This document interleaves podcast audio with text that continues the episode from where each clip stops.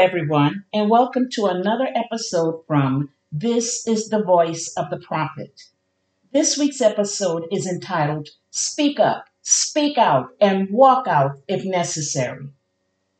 It's been two weeks since our last time together, and I truly thank God for the break to rest, as well as officiate at my cousin's funeral in Texas. During those two weeks, God continued to minister to my spirit concerning things that I believe He wants us to know and move on. I have several verses of scripture that I'm going to share with you today, starting in the book of Esther. On the eighteenth of last month, that was April, God brought me to the fourth chapter, and like so many other times, when I arrived at that place in the Bible, I immediately assumed that I was to fast. I prayed and asked God if that's what He was saying, and to be perfectly honest, I didn't hear a concise response. I just knew that He was ministering to me from that particular chapter, and again, I assumed that it was to be a fast as in times past. Although I wasn't absolutely positive about fasting, I didn't feel that a three-day fast would put me out of His will, so I did. I still didn't hear or receive anything from or during the fast. So with that in mind, what fact was I reminded of again? Fact one, never just assume anything with God. On the twenty-fourth of the month, again in April, God brought me into the same chapter again, and I wondered if this time I would concisely hear Him give a command to fast.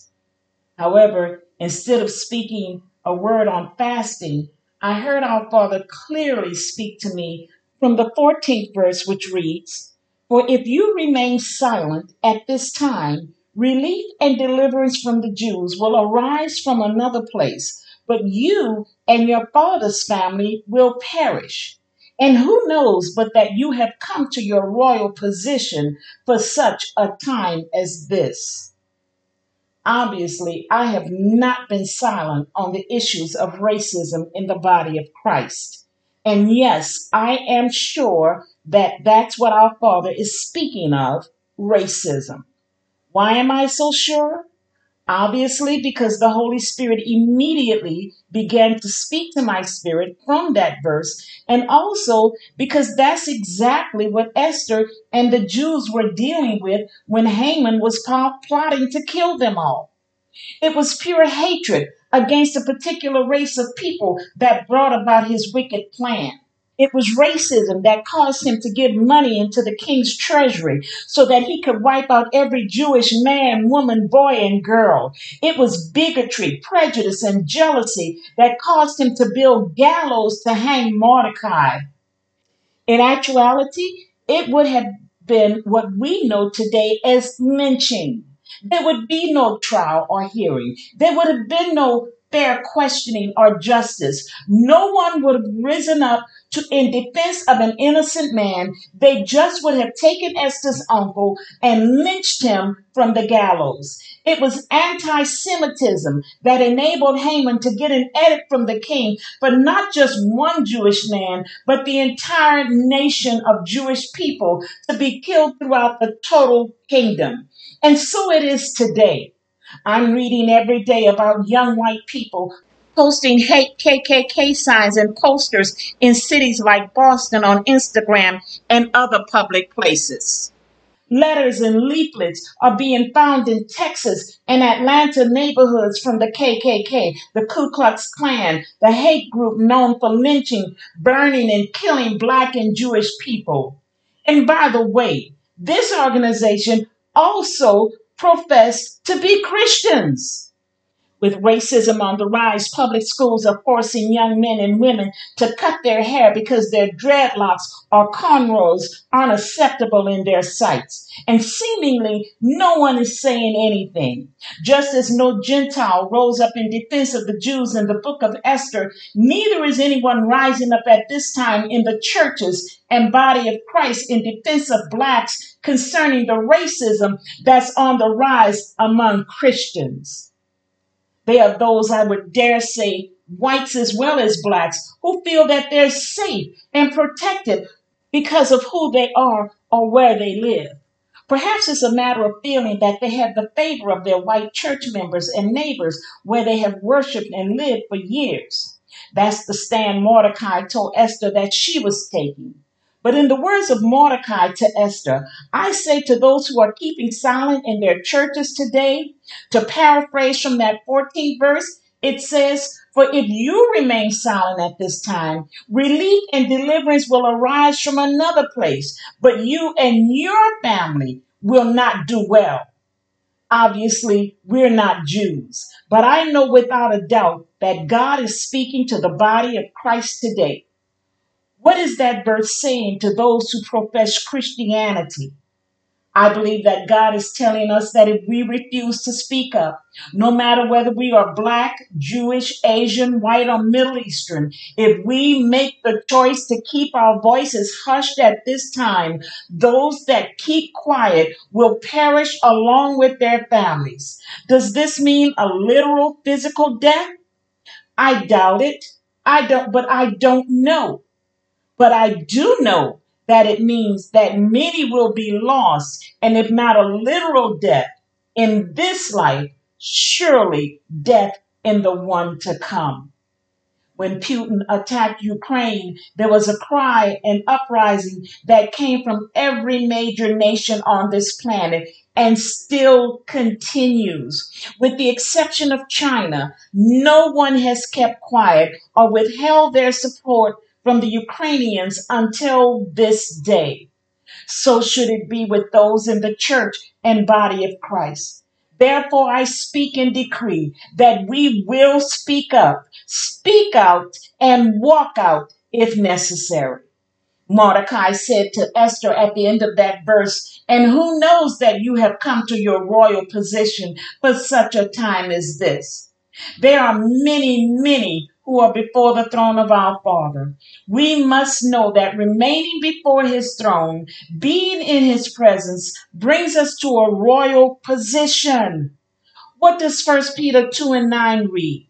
But you are a chosen people, a royal priesthood, a holy nation, God's special possession, that you may declare the praises of him who called you out of darkness into his wonderful light.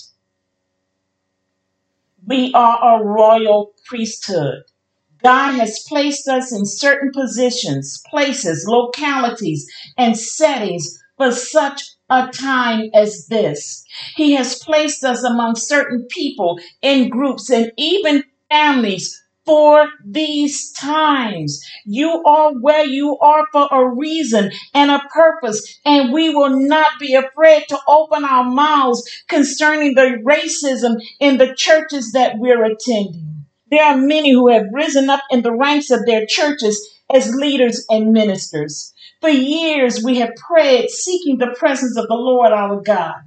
However, now that we're in his presence, now that we've gotten into the positions, a royal posture before the Lord of Lords and King of Kings, we must know that we've come into these places, as the Amplified Version of the Bible reads, for this very occasion, for a particular reason ordained by God. This is the time, the season, and the place where we must make our voices be heard in the churches. We must no longer be silent before the King of Kings. We must lift up our voices to him so that he will hear our prayers and our cries and see our tears on behalf of our oppressed sons and daughters who white supremacists are continually attempting to oppose and hold down simply because they're not white. We must open our mouths to the pastors, board members, and leaderships of the churches we are attending without fear or intimidation on behalf of every non-white Christian in the body of Christ. You and I, we have come into our positions for such a time as this. Some can expect to be ostracized, and as the young people might say, ghosted. There will be those who in the past made it a point to hug you every Sunday, but now will pretend that you never existed. Some will even have the attitudes and act as though you've done something wrong. But still, we cannot and will not remain silent at this time and in this season. Early last week, I read a post on Facebook from a young man who lives in Alabama that I know, admire, love, and respect. His name is A J Warren, and he shares something on Facebook that I never knew. I know that for several years he's had a garden, so I'm sure he's gotten quite knowledgeable through his time and experience there. But what he's learned and shared from tending that garden is so inspiring. Let me quote him directly. Open quote. "Did you know that if you cut a head of cabbage off and leave the stem in the ground for a few days, you'll have four or five more little heads starting to grow off that same stem?" His quote continues saying, "Please do not allow yourself to think that this little time of being cut away from things will damage you. More than ever, we need new places to sprout out in us. You and I need something out of this world. Enjoy the cutoff, because the creative Holy Spirit is about to explode out of you and me in new ways." End quote. What a word from the Holy Ghost. Don't worry about being cut off or ghosted. Don't be afraid of being ostracized. After Esther went in to speak to the king, in spite of the fact that she knew it was a possibility that she might be killed, she was actually moved to a new position in his sight and had an even greater respect in the king's eyes. He was willing to give her whatever she requested. He told her even to half the kingdom. In actuality, she received Haman's estate, and for a second time, the king's scepter was extended to her. Esther also received from the king what she asked for on behalf of her people. Again, I will say that this is not our time to be quiet. We must speak up. Speak out and walk out if necessary. I have been hearing far-right extremists for the past years quote scriptures and proclaim what they refer to as the Word of God. Too many have been using His Word from the Bible to manipulate and control God's people. I have become nauseated by the phoniness and imitation Christianity of those who are using the name of God with ulterior motives and hidden agendas, all for their own self-serving objectives. It's downright sickening to hear and see those who are deceiving true Christians, leading them like lambs to the slaughter with the full intent of pushing and proclaiming white supremacy all the time while using the Bible to accomplish their cause. If ever there was a, there was and is a grief in my spirit, it's during these years because of what I'm continually seeing. I have literally, literally grieved and am still hurting over what is occurring in the body of Christ. I hope you tune into the podcast again next week as I share part two of Speak Up, Speak Out, and Walk Out if necessary.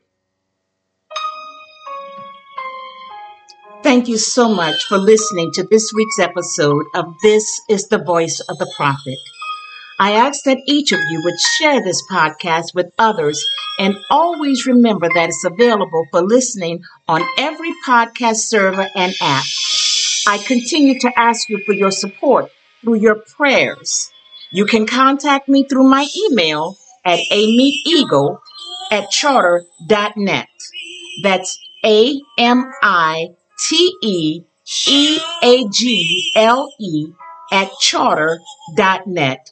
And through the Facebook post or Facebook Messenger. Thank you again for your prayers and support. And may God bless each and every one of you.